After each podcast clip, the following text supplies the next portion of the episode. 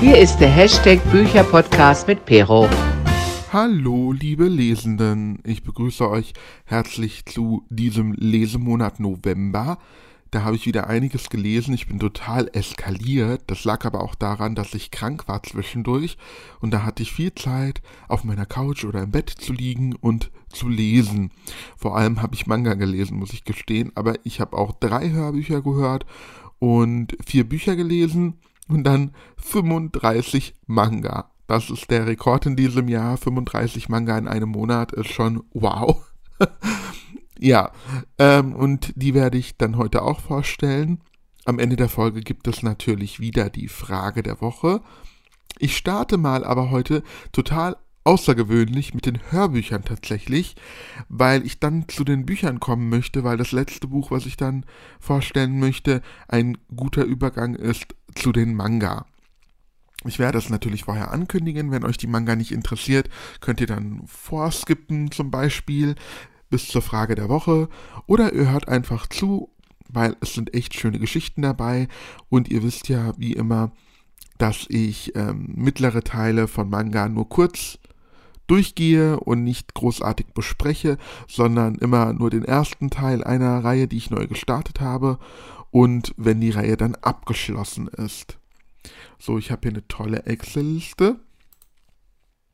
Deswegen hört ihr vielleicht das Klicken meiner Maus. Ich hoffe, das stört nicht so sehr. Und wie gesagt, ich starte mit den Hörbüchern. Als erstes habe ich gehört von Sarah Wagenknecht, der Politikerin, die Selbstgerechten, mein Gegenprogramm für Gemeins Gemeinsinn und Zusammenhalt. Gesprochen von Viola Müller, ist im ABOD Verlag erschienen, also Audio Books on Demand, glaube ich, heißt es dann. Ähm, also quasi im Selbstverlag, wenn man das so will. Es hat eine Laufzeit von 12 Stunden, 12 Stunden und 20 Minuten. Umgerechnet in Seiten wären das 345 Seiten, also ich gehe mal davon aus, dass das dann eine sehr kleine Schrift äh, ist. Und ich habe dem Buch drei Sterne gegeben vorab. Trotzdem würde ich das Buch weiterempfehlen. Das Hörbuch oder das Buch, weil es mir in manchen Punkten dann doch die Augen geöffnet hat. Und zwar ähm, habe ich so das Gefühl gehabt, dass in den letzten Jahren, und Corona hat es jetzt noch mehr verstärkt, ähm, linkspolitische, das linkspolitische sich verändert hat. Ich habe irgendwie gedacht, früher war war die Linke zum Beispiel als Partei, hatte irgendwie ein ganz anderes Programm als jetzt. Und ähm, jetzt habe ich auch irgendwie nachvollziehen, was passiert ist. Denn jetzt ist links zu sein kein politisches Statement mehr, sondern ein Lifestyle. Und da kann ich wirklich Sarah Wagenknecht nachvollziehen, wenn sie sagt, heute ist man so überpolitisch korrekt und das bedeutet dann links zu sein. Und das war eigentlich nicht früher das Ansinnen von Linkspolit von der Linkspolitik, denn die standen immer für die Arbeiter, für die ähm, Unterschicht, für die Gleichberechtigung und bessere Ch Ch Chancengleichheit sozusagen. Und heute geht es um ganz andere Themen. Ich bin leider nicht mit allen Punkten, was heißt leider, aber ich bin nicht mit allen Punkten einer Meinung mit ihr. Sie spricht da so manche Sachen sehr oberflächlich an, als, hat, als hätte sie sich damit nicht äh, auseinandergesetzt und ähm, gibt da Parolen oder haut da Parolen raus, die so nicht ganz richtig sind, aber in vielen Dingen konnte ich das ganz schön nachvollziehen. Ähm, zum Beispiel spricht sie auch über das Thema Geschlechtsidentitäten ähm, und was das bedeutet, dass ähm, früher es so war, dass es ähm, Schwule, Lesben, Hetero, und Transsexuelle gab. Und jetzt werden noch 150 Millionen weitere Schubladen aufgemacht und ähm, Geschlecht, das soziale Geschlecht wird als was, ähm, ja, nicht Stetiges beschrieben teilweise. Also es gibt ja diese Menschen, die sich als nicht binär bezeichnen und das kann auch variieren. Man kann auch sich morgens wie ähm, Mann fühlen und dann ist, sind die Pronomen er und sein und am Nachmittag fühlt man sich wie eine Frau und dann muss man die Pronomen sie und ihre verwenden und am besten äh, sollte man niemanden ja falsch mit einem falschen Pronomen ansprechen, weil das wäre dann diskriminierend. Und dann denke ich mir auch, also jetzt geht es ein bisschen zu weit, muss ich ganz ehrlich sagen. Ja, schwieriges Thema, aber da bin ich auf jeden Fall auf der Seite von Sarah Wagenknecht und manchen anderen Dingen. Ich habe mich selber überdacht und ähm, auch in Sachen Corona, da spricht sie auch an, dass äh, auf der einen Seite Menschen hochsensibel ist, man darf keine rassistischen Witze mehr machen, man darf keine Blondinenwitze mehr machen, keine von mir aus ähm, Ostfriesenwitze oder man muss Wörter richtig benennen und darf nicht ähm, irgendwie ja was Falsches sagen, sonst ist man gleich ein Rassist oder diskriminierend oder Nazi oder was weiß ich. Aber die, die sich beispielsweise nicht impfen lassen, äh, gegen Covid impfen lassen oder andere, eine andere Meinung haben, werden als Covidioten bezeichnet beispielsweise. Und ähm, ja, das kann sie dann auch nicht verstehen. Also um Gottes Willen, ähm, sie ist, glaube ich, nicht gegen die Impfung per se, so wie ich das jetzt verstanden habe. Ich bin mir jetzt nicht ganz, ganz sicher, aber sie bemängelt zumindest im Beruf, äh, Beruf, Beruf, in dem Buch, dass man sich nicht mehr auf Augenhöhe begegnet und niemand mehr irgendwie seine Ängste oder seine Befürchtungen aussprechen kann, ohne dass man gleich in eine Schublade gesteckt wird und dann, also was heißt diskriminiert, aber auf jeden Fall ähm, beleidigt wird. So, also nicht jeder, ähm, der gegen die Covid-Impfung ist, ist ein Querdenker und ähm, nicht jeder, der sich impfen lässt, ist für eine Impfpflicht. Also ja, es ist äh, ein schwieriges Thema. Ich möchte da jetzt auch nicht in die Tiefe gehen, aber das hat mich auf jeden Fall noch mal ein bisschen zum Nachdenken gebracht. Wie gesagt, nicht alles. Da bin ich mit, ich bin nicht mit alles äh, einverstanden, was sie so sagt. Deswegen habe ich drei Sterne vergeben. Aber dennoch sollte man sich das Buch mal anhören und mal so einen Re ähm, Realitätscheck machen bei sich selbst. Das hat bei mir irgendwie geholfen, muss ich ganz ehrlich sagen. Dann habe ich gehört, Der Alte muss weg von Carla Berling, auch von ihr selbst, von der Autorin selbst gesprochen und ist erschienen im Schall und Wahn GmbH. Verlag und hat eine Laufzeit von 7 Stunden und 25 Minuten. Das wären in Buchform 320 Seiten und ich habe 5 Sterne gegeben. Ich hätte nicht damit gerechnet, weil ich bin an das Buch gegangen, ohne irgendwie großartig äh, darüber nachzudenken. Ich dachte, das ist so eine leichte, witzige Lektüre wird zwischendurch. Ich muss ganz ehrlich zugeben, ich hatte auch ein bisschen die Hoffnung, dass es ähm, na, so ein bisschen in die Richtung Renate Bergmann geht, eventuell. Und dann habe ich das Buch an, angefangen und es geht ähm, um die Protagonistin, deren Namen ich jetzt leider vergessen habe, aber sie hat ähm, ihre Ehe so ein bisschen satt. Es ist alles immer gleich, es läuft alles immer gleich ab.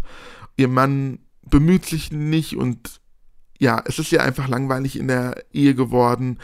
Und es geht ihren Freundinnen genauso. Jeder hat irgendwie ihre, ihre, ihre ja, alle haben ihre Probleme in der Ehe und äh, die überlegen erstmal so aus Spaß, ihre Ehemänner um die Ecke zu bringen und dann nehmen sie diesen Plan auch ernst und versuchen es sogar. Also dann äh, fangen sie an, ähm, ja, Unternehmungen zu starten, um ihre Ehemänner loszuwerden, damit sie endlich wieder frei sind, jeder aus einem anderen Motiv.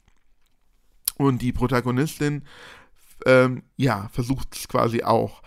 Und es verändert sich aber irgendwas bei dem Mann. Ich möchte jetzt nicht spoilern. Ähm, und das bringt dann die Protagonistin auch so ein bisschen zur Wut. Und sie weiß nicht, was los ist. Und ja, wie es dann weitergeht. Ich möchte jetzt nicht zu viel verraten. Man muss es wirklich selber hören. Es ist witzig. Es ist irgendwie aber auch trotzdem irgendwie zum Nachdenken. Und am Ende gibt es halt den ultimativen Plot-Twist. Die Freundinnen der Protagonistin, die haben auch alle so ihre eigen, ihren eigenen Charakter. Das ist total witzig. Ja, und das Beste, ganz ehrlich, ist die Sprecherin, die Autorin selbst, die das spricht, hat so eine tolle Sprechstimme, die zum Alter der Protagonistin passt, dass man ähm, da gerne zuhört und Bilder im Kopf hat. Also es wird richtig lebendig im Kopf und es hat mir so gut gefallen, dass ich äh, fünf Sterne vergeben habe. Das letzte Hörbuch, was ich gelesen habe, ähm, ist äh, Es ist nur eine Phasehase von Maxim Leo und Jochen Gutsch. Gespräch, Gesp Gesprächen, ja, ja, genau. Mein Deutsch ist heute auch wieder äh, zu Hause geblieben. Ähm, gesprochen von Hendrik Durin. Das ist der Schauspieler, der ähm, der Lehrer gespielt hat. Und also der erste Lehrer, der zweite Lehrer, der neue Lehrer, das ist der nicht, sondern der erste Lehrer. Und das habe ich erst irgendwie gar nicht gecheckt. Erst so, als ich durch war und mir äh, angeschaut habe, wer der Sprecher war, habe ich gesehen, dass es der Lehrer ist. Und das habe ich beim Hören gar nicht äh, richtig wahrgenommen, ehrlich gesagt. Ist bei Hörbuch Hamburg erschienen, hat eine Laufzeit von nur 2 Stunden und 57 Minuten, entspricht 144 Seiten und ich habe drei Sterne vergeben. Gerade ist, oder bis vor kurzem auf jeden Fall, ich bin, mir gerade nicht sicher, ob der Film immer noch im Kino ist, aber da, die Verfilmung zu dem Buch ist oder war gerade im Kino und eine Freundin von mir hat mir den Film empfohlen, die fand ihn super witzig. Ich glaube, Christoph Maria Herbst spielt da die, den Protagonisten. Und ja, dann habe ich es zufällig auf Bookbeat entdeckt, also das Hörbuch, und habe dann gedacht, gut, höre ich erstmal mir, mir das Hörbuch erstmal an. Und ich habe auch hier wieder den Namen des Protagonisten äh, vergessen, aber das ist auf jeden Fall ein Mann, der gerade sich so ein bisschen in den Männerwechseljahren befindet. Und da verändert er sich so ein bisschen. Also er merkt an sich selber, er verändert sich körperlich zum Beispiel auch. Ähm, ja, mit Haarausfall und so typische Anzeichen und es wachsen Haare, wo eigentlich früher keine Haare gewachsen sind, so großartig und auch seelisch, dass er jetzt ein bisschen emotionaler wird und auch ähm, mehr weint. Und er nimmt so ein bisschen das auf die Schippe, wie sich das Leben eines Mannes in den Wechseljahren verändert und was er da so durchmacht. Und das ist anfangs auf jeden Fall erfrischend, aber ja, es kommt irgendwie nicht so komplett in die Gänge. Es plätschert so vor sich hin. Man könnte viel mehr machen, habe ich das Gefühl gehabt. Also, ähm, noch tiefer gehen, das noch ein bisschen überspitzen. Das hat mir so ein bisschen gefehlt und am Ende war es leider ein bisschen langweilig. Da kam nichts mehr Großartiges, worüber ich lachen konnte. Und ich habe dann quasi nur noch mit halbem Ohr zugehört und habe nur gedacht, oh, wann ist das endlich zu Ende? Also Anfang gut und dann, ja, Ende nicht mehr so gut. Deswegen drei Sterne. Das waren die drei Hörbücher, die, ich diesen, also letzten Monat gehört habe. Wir haben ja mittlerweile schon Dezember und jetzt geht es weiter mit den Büchern. Da habe ich äh, den, ja, genau, den gelesenen Büchern. Ich habe vier Büchern gelesen und das erste hat da, das habe ich schon am 31.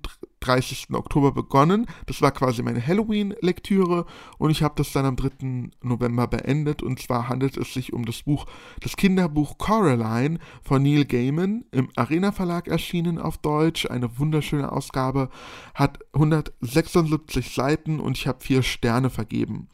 Und da gibt es ja auch diesen Animationsfilm, den habe ich aber nicht gesehen bis jetzt. Den wollte ich eigentlich noch gucken, aber bis jetzt habe ich ihn noch nicht gesehen.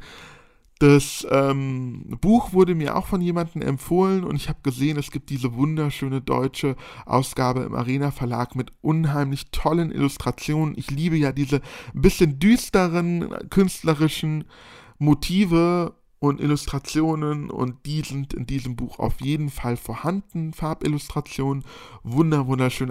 Also schon alleine deswegen ist der Kauf, ist es den Kauf auf jeden Fall wert. Und es, ist, äh, es geht um Coraline, die in ein Haus gezogen ist jetzt und sich so ein bisschen einsam fühlt.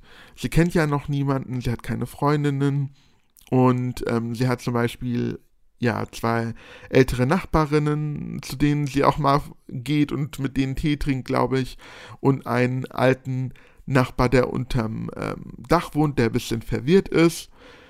Und das Haus ist ziemlich alt und ähm, Carolines Familie hat eine Tür in der Wohnung, in, in, in der guten Stube, also da gibt es eine gute Stube in, in, äh, in der Wohnung, die sie eigentlich nicht nutzen, nur wenn halt wirklich Besuch da ist. Und da ist eine Tür, die ähm, sich, also die erstmal verschlossen ist. Die Mutter gibt ihr dann den Schlüssel und ähm, Caroline stellt fest, dass die Tür zugemauert ist. Also auf der anderen Seite befindet sich wohl mal eine andere Wohnung. Die beiden Wohnungen waren wohl mal miteinander verbunden und äh, die andere Wohnung soll noch leer stehen. Und ja, man kann eigentlich nicht von der guten Stube in die andere Wohnung rein. Doch irgendwann passiert irgendwas, ähm, ja, und plötzlich ist diese Mauer weg und Coraline geht durch die Tür und befindet sich quasi dann in einer albtraumhaften Welt, in einer Spiegelwelt. Dort gibt es alle Personen aus dem Haus, unter anderem auch ihre Eltern, nur in einer anderen Version. Und die El ihre Eltern auf der anderen Seite, die so ein bisschen gruselig sind und auch anders aussehen und sich anders verhalten, möchten Coraline bei sich behalten und wollen sie nicht mehr gehen lassen. Und da, ja, fängt das Drama so richtig an. Und jo, das war ganz äh, spannend und interessant und ist auch ganz schön geschrieben, aber vor allem haben mir die Illustrationen gefallen, muss ich ganz ehrlich sagen. Also die Geschichte ist auch gut. Es ist jetzt nicht so, dass ich total bewegt war oder irgendwie sowas in der Art, aber in Verbindung mit den Bildern war das auf jeden Fall ein großartiges Lesevergnügen und hat perfekt zu Halloween gepasst, ähm, weil es so ein bisschen gruselig ist, aber ja, für Kinder geeignet auf jeden Fall. Das nächste Buch, was ich gelesen habe, überspringe ich jetzt. Dann machen wir mit dem übernächsten weiter. Da habe ich das nächste Kinderbuch gelesen und zwar Der durch den Spiegel kommt von Kirsten Beuer. Also wieder irgendwie Der durch den Spiegel kommt, klingt ja auch wieder nach einer anderen Welt. Ist im Oettinger Verlag erschienen, hat 272 Seiten und ich habe leider nur einen Stern vergeben. Ich fand das Buch ultra langweilig. Und ich habe mich gefragt, warum ich es nicht abgebrochen habe. Schon viel früher. Ich habe es durchgezogen, aber es hat mir überhaupt nicht gefallen. Also es geht auch hier wieder um eine Protagonistin, deren Namen ich jetzt wieder vergessen habe. Namen sind Schall und Rauch, aber die Protagonistin ähm, findet einen zerbrochenen Handspiegel oder einigermaßen zerbrochenen Handspiegel äh, beim Spielen draußen irgendwo und nimmt ihn in die Hand und dann, wenn sie reinguckt, sieht sie aber zwar auch ihr Spielbild, aber im Hintergrund was anderes, als sie normalerweise, also als die Wirklichkeit. Also beispielsweise hinter ihr müssten äh, Hochhäuser sein, aber sie guckt durch den Spiegel und äh, erblickt Feld. Und naja, als sie sich dann umdreht, befindet, sich, befindet sie sich tatsächlich in der Welt im Spiegel. Und dann ist da noch so ein Hase, der sie mitnimmt, weil dieser Hase meint, also so ein bisschen Alice im Wunderland-like dann, ähm, er muss sie mitnehmen, weil sie ist die Auserwählte. Und ähm, ja, es gibt wohl in, also die befinden sich dann in irgendeinem anderen Land, in einer anderen Welt und die wird von einem bösen Mann, dessen Name ich auch schon wieder vergessen habe, heimgesucht, also unterdrückt und ähm, ja, er ähm, lässt auch oder nimmt Menschen mit, entführt Menschen und versklavt sie und verwandelt sie in seine Schergen. Und Coraline, ausgerechnet zehn Jahre alt ist sie, glaube ich, ähm, soll diejenige sein, die diese Welt rettet. Und dann macht sie sich auf den Weg. Und was soll ich sagen? Es passiert einfach nichts. Es ist, also das, was ich jetzt hier erzählt habe, ist eigentlich schon die Dreiviertel der Geschichte, weil das dauert alles so lange, weil Kirsten Boye jede Kleinigkeit ausführlich erzählt. Sie kommt nicht zu Potte und es passiert auch nichts und die Dialoge sind auch nicht interessant und äh, man spürt auch nicht die Gefahr. Car Caroline macht, äh, Caroline sage ich jetzt, dieses Mädchen macht sich dann auf den Weg und ähm, trifft dann irgendwie, also auf, auf einen Fluss, ähm, den kann sie dann kaum über also den soll sie überqueren, aber weiß nicht wie und dann schafft sie es irgendwie und dann lernt sie noch einen Jungen kennen, der, ihr, der sie begleitet, er will ihr helfen und ich sag mal dann dieser Endkampf, das ist kein Endkampf. Also als sie dann den bösen Schergen begegnen, Coraline, äh, Cor ich will immer Coraline sagen, weil ich gerade über Coraline gesprochen habe. Das Mädchen, ich weiß nicht, wie sie heißt, muss keinen Kampf ausfechten, die muss eigentlich gar nichts machen, sie muss nicht mal mit diesen Typen reden. Es passiert, es erledigt sich quasi von selbst. Es war einfach nur öde. Es war unheimlich öde. Es passiert nichts. Es wird viel zu viel beschrieben. Und ja, es hat mir leider nicht gefallen. Dann habe ich gelesen Die magischen sechs Calligans Rache von Neil Patrick Harris.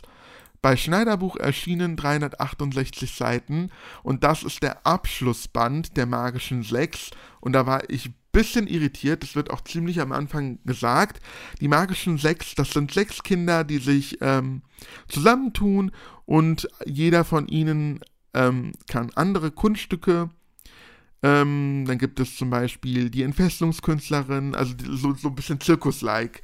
Dann gibt es die Z Zwillinge, die ultra witzig sind, also die Clowns sozusagen sind. Ähm, ein Junge kann mit der Geige, also er spielt Geige und kann damit Sachen schweben lassen. Äh, was haben wir denn noch? Ja, ich habe es jetzt gerade vergessen. Also es sind sechs Kinder und jeder, ach so, äh, der eine Junge kann einfach Zaubertricks und ähm, dann gibt es den bösen Callaghan und in jedem Band müssen sie halt gegen ihn und seine Schergen kämpfen. Und ähm, ja, irgendwelche Sachen lösen. Irgendwas passiert in dem Ort, in dem sie leben. Und da steckt Callaghan dahinter und die müssen dieses Rätsel lösen.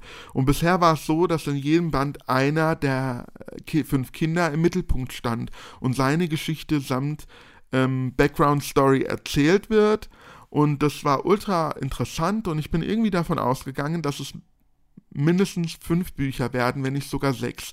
Ich habe gedacht, wahrscheinlich werden es fünf Bücher, damit die Zwillinge ein, also da kann man beide Zwillinge in einem Buch, weil die immer zusammen sind, die ergänzen sich. Das ist ein äh, unzertrennliches Duo und ich dachte, die bekommen dann einen eigenen Band, also müssen es dann insgesamt sechs Bände sein. Aber nein, das vierte Kind hat jetzt äh, seinen Auftritt und die Zwillinge werden außen vor gelassen. Die bekommen kein Einzelband, was ich total schade finde. Und jetzt wird halt auf äh, Teufel komm raus die Geschichte mit diesem Callaghan beendet. Und ja, das plätschert so vor sich hin. Es gab gute Stellen, es gab weniger gute Stellen. Die Kapitel werden zwischendurch ähm, unterbrochen durch Zaubertricks. Die kann man als Kind danach machen und einüben. Das ist ganz nett und die Illustrationen sind auch ganz cool. Aber ja, ich finde es halt schade, dass es jetzt schon vorbei ist und dass das irgendwie so. Ich hatte so das Gefühl, vielleicht lief die Reihe im, in Amerika nicht so gut, dass man gesagt hat, okay, bevor wir jetzt gar kein Geld mehr verdienen oder den ganzen Karren an die Wand fahren, mach jetzt mal ein Abschlussbuch, damit wir das jetzt so fertig kriegen und durch sind damit. Also so hatte ich ein bisschen das Gefühl, das ist schade. Ich habe insgesamt jetzt drei Sterne vergeben. Joa, mehr kann ich dazu nicht sagen. Ich muss mal gerade nur einen Check machen, wie, viel, wie lange wir jetzt schon reden. Oh, schon 22 Minuten.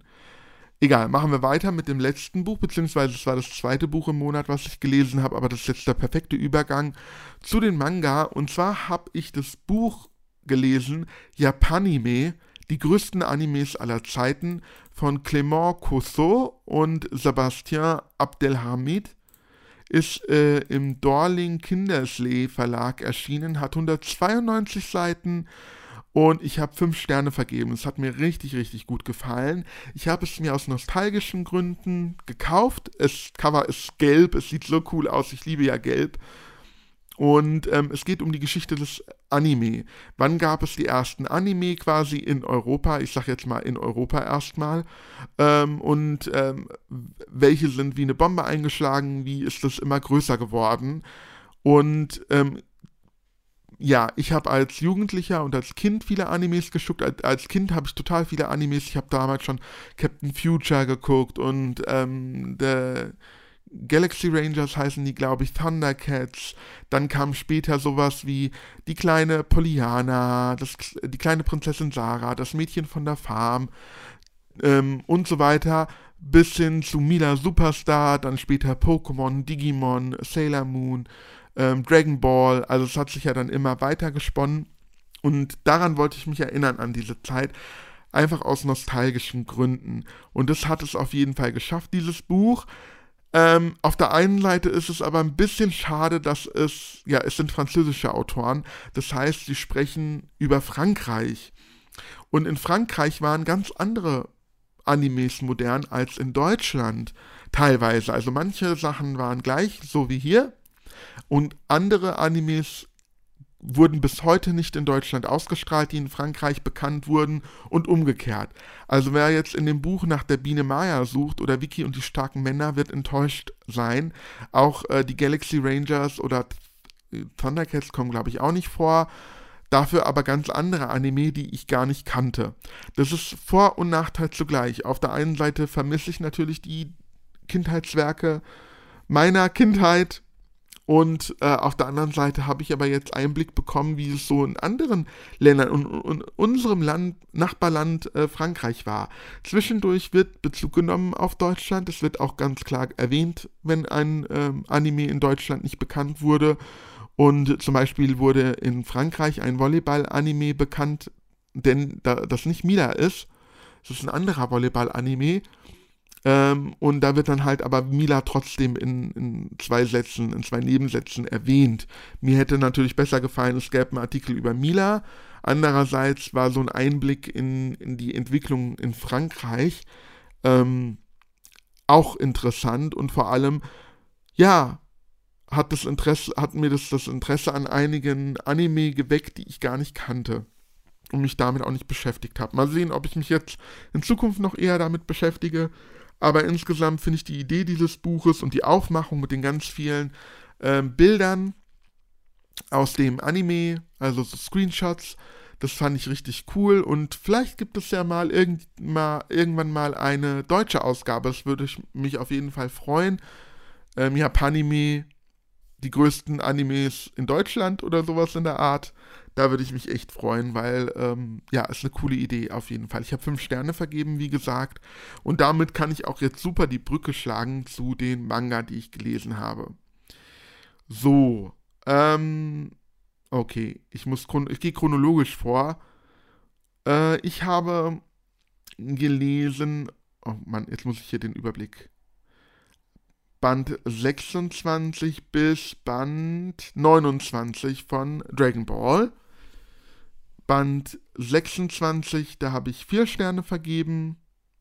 Genau. Jetzt weiß ich nicht. Band 27 machen wir es so. Habe ich drei Sterne vergeben.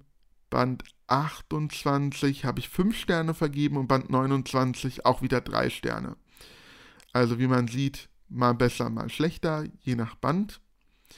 Dann geht es weiter mit Kleine Katze Chi. Da habe ich Band 6 bis Band 8 gelesen. Der achte Band war der letzte Band in dem Monat. Also wie gesagt, ich habe 35 Manga gelesen. Äh, Band 6, äh, nee, alle drei haben von mir 5 äh, Sterne bekommen, weil es einfach so süß ist und so witzig. Die kleine Katze Cheese, auch in Vollfarbe, gefällt mir nach wie vor gut. Ich sage jetzt auch nicht, in welchen, oder soll ich das sagen? Also Dragon Ball ist von Akira Toriyama im Carlsen Verlag, 192 Seiten je Band. Kleine Katze Chi von Konami Kanata, auch im Carlsen Verlag, 160 Seiten pro Band. Dann habe ich The Rose of Versailles zu Ende gelesen, Band 4 und 5. Band 4, also beide von Ryoko Ikeda, auf Englisch habe ich die gelesen, deswegen sind die vom Udon Verlag. Ähm, Band 4 hat 498 Seiten und Band 5 hat 340 Seiten. Band 4 beinhaltet den, das Ende der Geschichte, der Hauptgeschichte. Es ging ja um die Französische Revolution. Lady Oscar ist ähm, als, ja, also Oscar ist eigentlich ein Mädchen und der Vater war aber enttäuscht, er hätte gerne einen Stammeshalter gehabt, einen Jungen, und beschließt dann bei Oscar, also erstmal dem Mädchen einen jungen Namen zu geben und ihn dann auch als Jungen großzuziehen und Oscar tritt dann die Nachfolge sozusagen so ein bisschen von ihrem Vater an und wird ähm, oder arbeitet dann bei der deutschen, ach bei der deutschen, bei der französischen Leibgarde von der äh, zukünftigen Königin von Frankreich und zwar Marie Antoinette. Sie kommt aus ähm, der aus Österreich, so rum, genau, und ähm, soll verheiratet werden mit dem Thronfolger von Frankreich, was dann auch passiert im Laufe der Geschichte.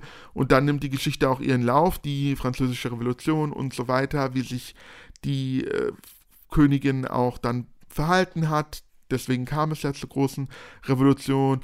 Und ähm, das Ganze aber gespickt mit Liebesaffären, Intrigen, Drama, Tod, Mord, alles ist dabei, die Zeichnungen sind so unheimlich schön. Also es gibt viele Farbseiten, die Ausgaben sind im Hardcover mit dickem Papier. Es macht richtig Spaß, man kann sich so richtig vertiefen. Und ja, im vierten Band haben wir den Abschluss der Geschichte. die französische Revolution kommt im vollen Gange und man weiß ja, wie es ausgegangen ist. Äh, was auch mit Marie Antoinette passiert, weiß man von der Geschichte her.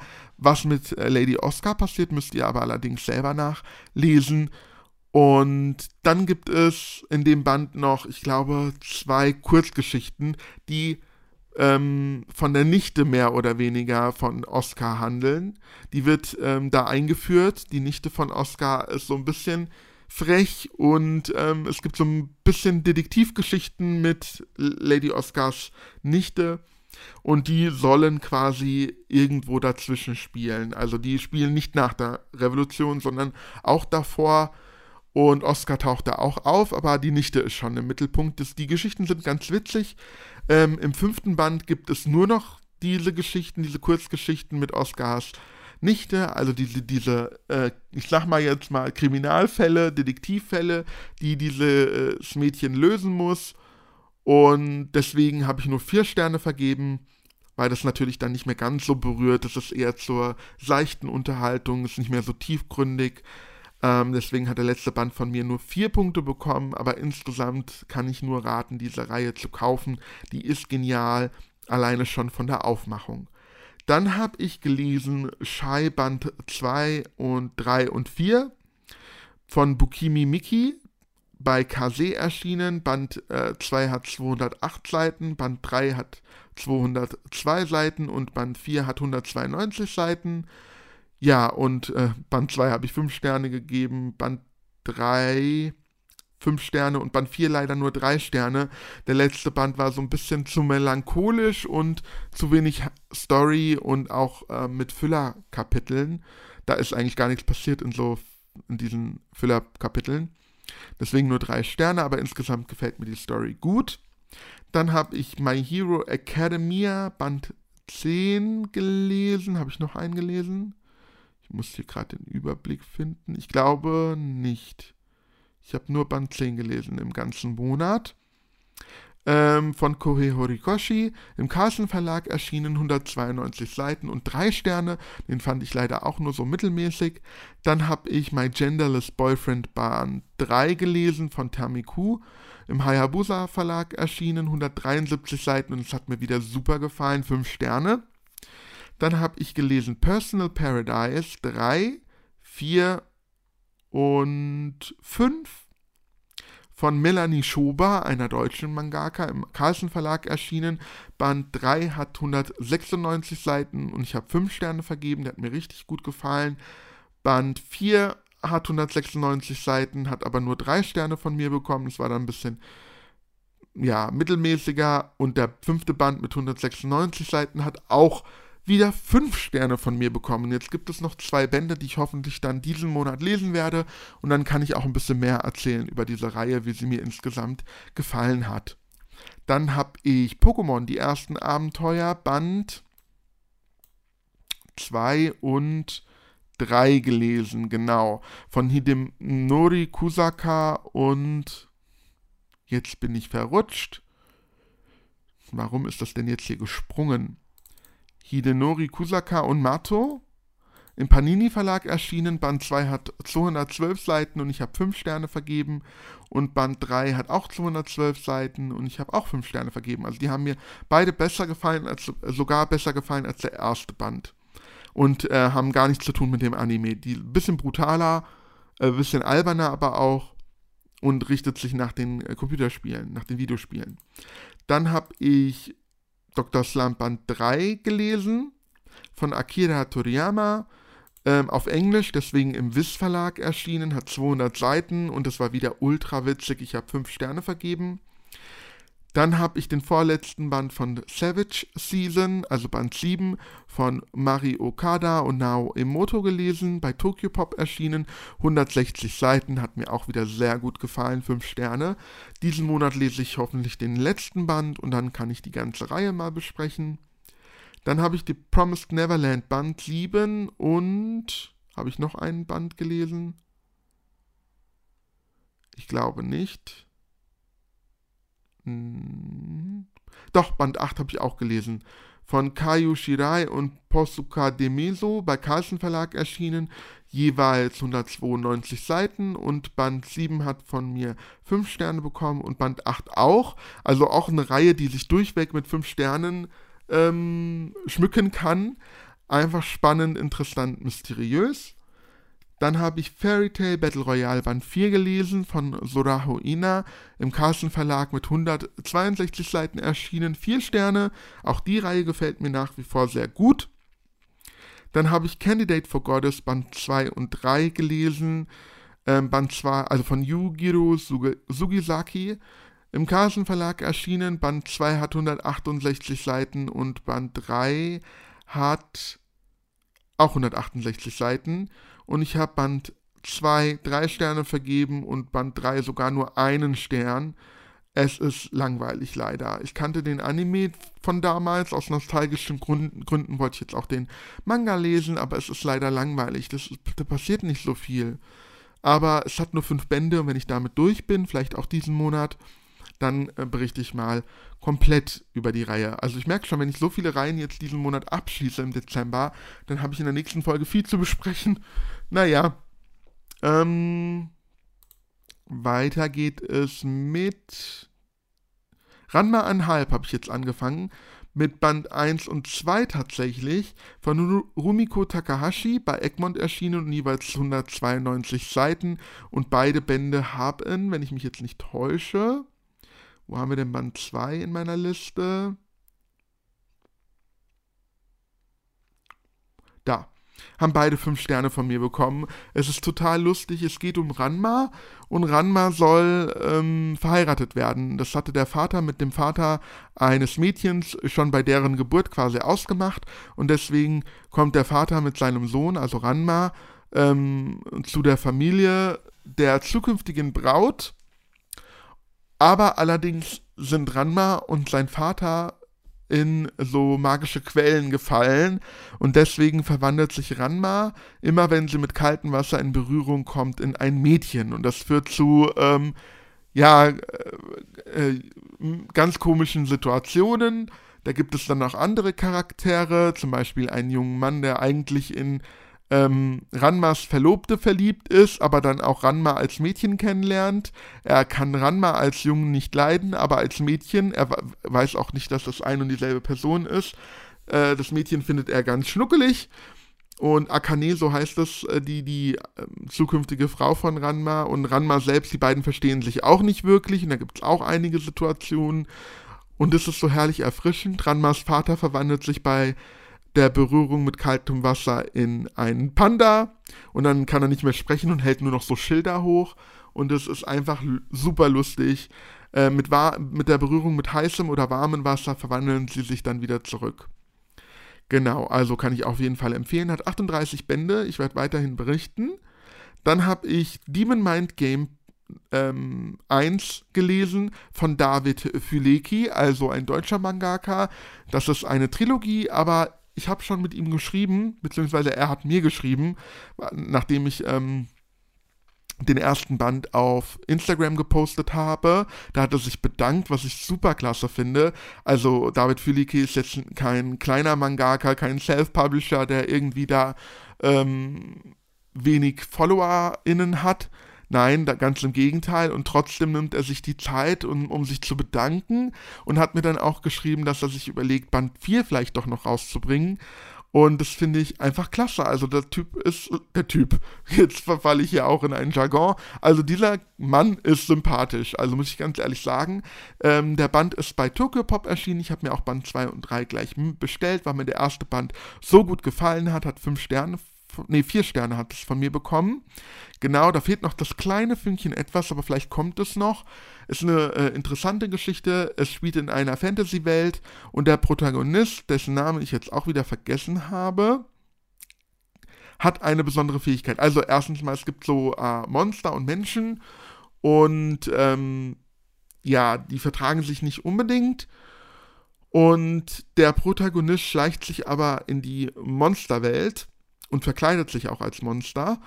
Und er hat eine besondere Fähigkeit. Und zwar, wenn jemand ihn schlägt, ähm, verfallen sie in das Demon Mind Game. Das ist ein Kampf. Der Kampf, Kampf findet in dem Kopf desjenigen statt, der ähm, geschlagen hat. Dann befinden sie sich im Kopf desjenigen und kämpfen gegeneinander. Und derjenige, der, ähm, also der geschlagen hat, das ist ja sein Kopf. Das heißt, er kann unheimliche Fähigkeiten haben, weil es ist ja sein Kopf, in dem sie sich befinden.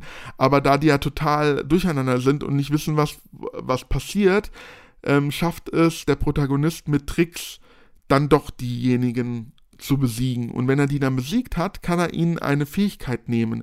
Zum Beispiel der erste, es fängt an mit einem Schwertkämpfer und ähm, die kämpfen gegeneinander und danach ähm, nimmt sich der Protagonist die äh, Schwertskills, Kampfskills, Schwertkampfskills, wie kann man das nennen, die Fähigkeit mit dem Schwert umzugehen. Und so wird halt der Protagonist immer stärker. Aber er leidet auch unter dieser Kraft, also ihm geht es dabei gar nicht gut. Und was es damit auf sich hat, müsst ihr selber nachlesen. Auf jeden Fall ultra interessant. 200 Seiten habe ich das schon erwähnt. Und ich bin jetzt gespannt auf Band 2 und 3. Dann habe ich den ersten Band von A Man and His Cat gelesen, von Umi Sakurai. Nee, Sakurai.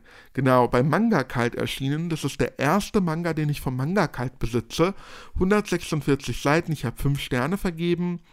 Und da geht es um einen Mann, einen älteren Herrn, der scheinbar mal verheiratet war. Wir wissen aber noch nicht, was mit seiner Frau passiert ist. Und er schafft sich eine Katze an, die eigentlich niemand haben wollte. Die Katze ist so ein dicker Kater, auch nicht besonders hübsch und ähm, verfaulte quasi im äh, Pet Shop, im Tier, in der Tierhandlung. Keiner wollte die Katze haben. Und dann kommt dieser ältere her und nimmt die Katze mit. Und die beiden, ja, sind dann in trauter Zweisamkeit und die sind einfach so ein süßes Couple. Es ist wirklich eher süß.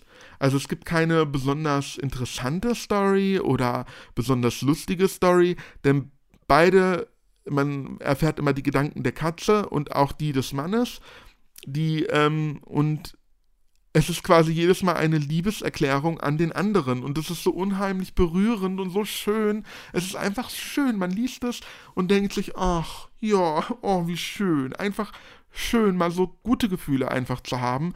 Ich habe fünf Sterne vergeben, obwohl es jetzt eigentlich nichts Besonderes ist von der Handlung, aber es ist einfach schön. Ich kann es nicht anders sagen. Deswegen werde ich die Reihe auch weiterhin verfolgen. Dann habe ich eine fröhliche Familie gelesen und jetzt bin ich ein bisschen irritiert, weil es gab keinen Namen des oder der Mangaka. Und ähm, auf dem Buch, ich habe da nichts gefunden, wer diesen Manga gezeichnet hat und habe dann im Internet geguckt und da stand dann nur Nev, N-E-V, auch klein geschrieben. Ich weiß jetzt nicht, ob das eine ein Pseudonym ist oder für, ob die drei Buchstaben für irgendwie äh, etwas stehen wie äh, Name nicht bekannt oder so. Ich, ich weiß es nicht. Ähm, das Buch ist bei Tokyo Pop erschienen, ist ein Hardcover-Buch, ähm, 289 Seiten, also auch etwas dicker. Und eine fröhliche Familie ist eine Manga-Adaption von dem Roman ähm, Little Women von Louisa May Alcott. Das Buch habe ich leider noch nicht gelesen. Ähm, ich habe aber damals ein Anime, die Anime-Adaption, die eine fröhliche Familie hieß, ähm, geschaut und die hat mir gut gefallen. Und das Buch bezieht sich jetzt, also ist nicht, also ist überhaupt nicht in dem Stil des Animes, aber gibt eigentlich auch die Geschichte des Animes wieder, muss man ganz ehrlich sagen, weil die Romanvorlage geht noch weiter. Da passiert noch mehr, es gibt auch mehrere Bücher und ähm, die Geschichte wird aber nicht abgehandelt, deswegen vier Sterne, weil es eine Sache gibt, die so herzzerreißend in dem Roman ist, die halt hier nicht auftaucht. Und das, darauf habe ich eigentlich gewartet, obwohl es so eine ganz herzzerreißende, traurige Sache ist. Äh, die kommt hier nicht vor, sodass äh, dieser Manga eher seicht bleibt. Es gibt zwar auch ernste Themen, schwere Krankheit, Mobbing ähm, und so weiter, aber die werden hier ja dann ganz nett gelöst, sage ich jetzt mal. Aber hat mir trotzdem gut gefallen, auch der äh, Zeichenstil. Ja, deswegen tolles, toller Manga auf jeden Fall. Dann habe ich den ersten Band von Yakuza Goes Hausmann gelesen von äh, Kosuke Oono im Carlsen Verlag erschienen, 160 Seiten. Ich habe fünf Sterne vergeben. Unheimlich gut. Es geht um einen ehemaligen Yakuza, der jetzt mit seiner Frau zusammenlebt und sie ist eine Geschäftsfrau und muss halt viel arbeiten und er ist jetzt der Hausmann. Aber er sieht immer noch aus wie so ein äh, Klischee von einem Yakuza, das heißt äh, böse, tätowiert, dunkle Sonnenbrille und er kommt halt immer wieder in Situationen, in denen die Leute halt auch denken, oh Gott, der ist ja ein ähm, Yakuza. Zum Beispiel gibt es ähm, einen Messerverkäufer, der an der Tür klingelt und dann steht der Yakuza äh, da, so wie er halt aussieht und nimmt halt ihm das, die, die Messer oder ein Messer ab und steht dann da und sieht halt total gefährlich aus. So ein Yakuza mit einem, mit einer scharfen Klinge in der Hand, da hast du jetzt auch keinen Bock und willst am liebsten äh, deine, wie heißt das, die Beine in die Hand nehmen und abhauen. Und dann, ja, wendet sich das aber immer. Also der Yakuza hat halt wirklich dem Yakuza-Dasein abgeschworen und ist wirklich Hausmann. Und er sieht gruselig aus, er verhält sich vielleicht gruselig, aber ist ganz normal, ganz nett. Und das ist halt total witzig. Hat mir, hat mir wirklich gut gefallen. Ich bin auf die nächsten Bände gespannt. Dann äh, geht es weiter, das habe ich schon erwähnt, habe ich erwähnt. Ähm, dann habe ich She and Her Cat gelesen von Makoto Shinkai und Tsubasa Yamaguchi bei Egmont erschienen, 164 Seiten. Ich dachte, ich habe mir das gekauft, weil ich dachte, das wäre auch der Start einer Reihe. Ich dachte, es geht in die Riege My Roommate is a Cat, Kleine Katze Chi oder ähm, A Man and His Cat, was ich auch gerade vorgestellt habe. Aber es ist überhaupt gar nicht der Fall und ich war sehr enttäuscht. Ich habe nur einen Stern vergeben. Es ist ein Einzelband und darin geht es um eine junge Frau, die unheimlich unglücklich ist in ihrem Leben und sie hat eine Katze und man ähm, erfährt immer nur die Gedanken der Katze. Die Katze sagt auch ganz klar, sie ist verliebt in diese Frau äh, und versteht halt nicht, warum die immer traurig nach Hause kommt, warum sie das macht. Und es gibt vier Kapitel ähm, und die spielen in, während der Jahreszeiten Frühling, Sommer, Herbst und Winter. Ich weiß jetzt nicht, ob in der Reihenfolge, aber ist ja auch egal. Und dann halt, wie sich halt ihr Befinden entwickelt. Und es ist sehr melancholisch, eher düster. Die Zeichnungen sind auch besonders, muss man ganz schön sagen, aber der Zeichenstil gefällt mir leider nicht so. Ähm, und es ist halt, wie soll ich sagen, bedrückend. Bedrückend ist ein gutes Wort. Es ist bedrückend. Es gibt keine großartige Handlung. Wir erfahren auch nur so bisschen, warum die Frau so traurig ist und was da los ist, aber ja, warum ist sie so depressiv, aber jetzt auch nicht so tiefgreifend. Und das hat mir leider nicht gefallen. Dann habe ich Band 2 von Pandora Hearts gelesen und hiermit breche ich die Reihe ab. Äh, die Reihe ist von Jun Moshizuki, bei Carlsen erschienen, 178 Seiten und ich habe einen Stern vergeben. Der erste Band hatte mir schon nicht gefallen, weil ich einfach nicht kapiere, um was es geht. Ich verstehe nicht. Ich weiß nicht, die reden miteinander, die Figuren, es gibt tausende Figuren, ich weiß nicht, wer wer ist, ich weiß nicht, was sie da bequatschen. Die reden über was immer so kryptisch. Ähm, ich, es ist mir einfach zu anstrengend. Ich will nicht jetzt äh, überlegen, wovon reden die und ähm, dann wird es im Band 27 vielleicht mal aufgelöst. Gib mir doch bitte die Story. Ich will wissen, was, was los ist und gib sie mir und red nicht um heißen Brei. Ja, ich werde jetzt abbrechen, obwohl ich noch drei Bände hier habe. Von insgesamt, ich glaube, 24 Bänden, wenn ich mich nicht täusche. Ähm, ja, aber hat keinen Sinn. Dafür hat die nächste Reihe super Sinn. Ich habe dann noch den ersten Band von Magical Girl Side gelesen, von Kentaro Sato, bei Tokyopop erschienen, 208 Seiten und diese, dieser Manga ist Bombe. Fünf Sterne habe ich vergeben. Und Magical Girl Side klingt ja erstmal nach, äh, keine Ahnung, Sailor Moon, ist es aber überhaupt gar nicht. Es ist auch, ich würde sagen, mindestens ab 16, wenn nicht sogar ab 18. Es geht um dieses Mädchen, deren Namen ich auch jetzt gerade nicht weiß. Es zieht sich durch den ganzen Podcast, es tut mir leid. Und sie wird in der Schule unheimlich gemobbt, also wirklich fertig gemacht. Also ihr werden Sache auf, Sachen auf den Stuhl ge äh, gelegt, ähm, ihr Tisch ist vollgekritzelt mit Sachen wie äh, du solltest dich umbringen. Also dieser Manga bedarf wirklich Triggerwarnungen, muss ich ganz ehrlich sagen. Ähm, du sollst sterben, du bist es nicht wert zu leben, du bist das und das. Also beleidigen noch 10, hoch 10. Sie wird auch mitgenommen von ähm, ihren Mitschülerinnen und ihr ähm, Kopf wird in der Toilette versenkt und es wird alles so plastisch dargestellt, dass man da einfach wirklich schockiert ist. Dann kommt dieses Mädchen nach Hause und ihr Bruder macht weiter. Sie hat einen sadistischen Bruder, der sie schlägt und misshandelt bis zum geht nicht mehr. Und die Eltern ahnen nichts, die denken, er ist der Streber der Familie, weil er halt wirklich sich in der Schule gut anstellt und sich Mühe gibt und gute Noten schreibt und das Mädchen halt nicht. Und deswegen ist er der Junge halt ihr Ein und alles sie wissen nicht, dass er die kleine Schwester halt total misshandelt. Und ah, das war so bedrückend und so krass, das hat mich so tief im Herzen berührt. Und das mag ich.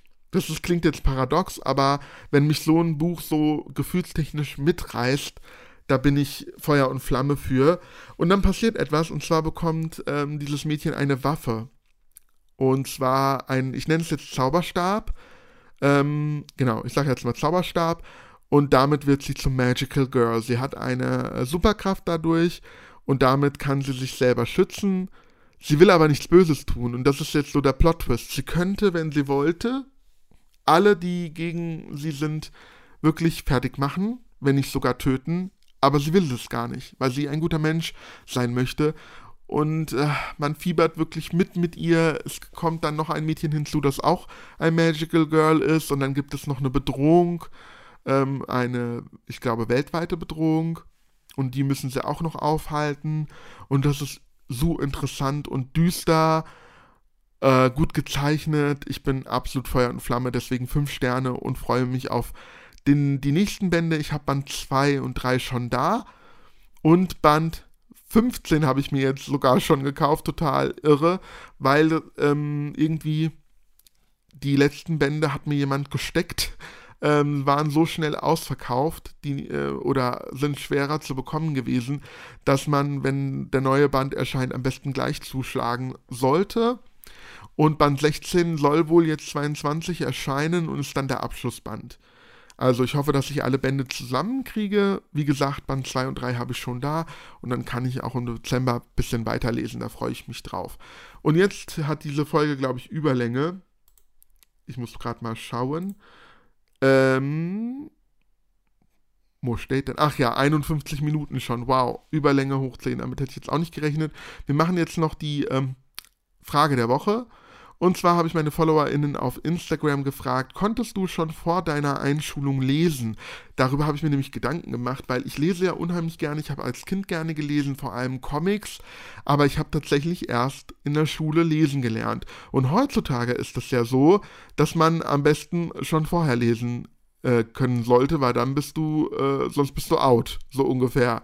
Ähm, Eltern brüsten sich ja damit auch äh, wie toll ihre Kinder sind und wie, wie viel die schon mit äh, einem halben Jahr können, so ungefähr.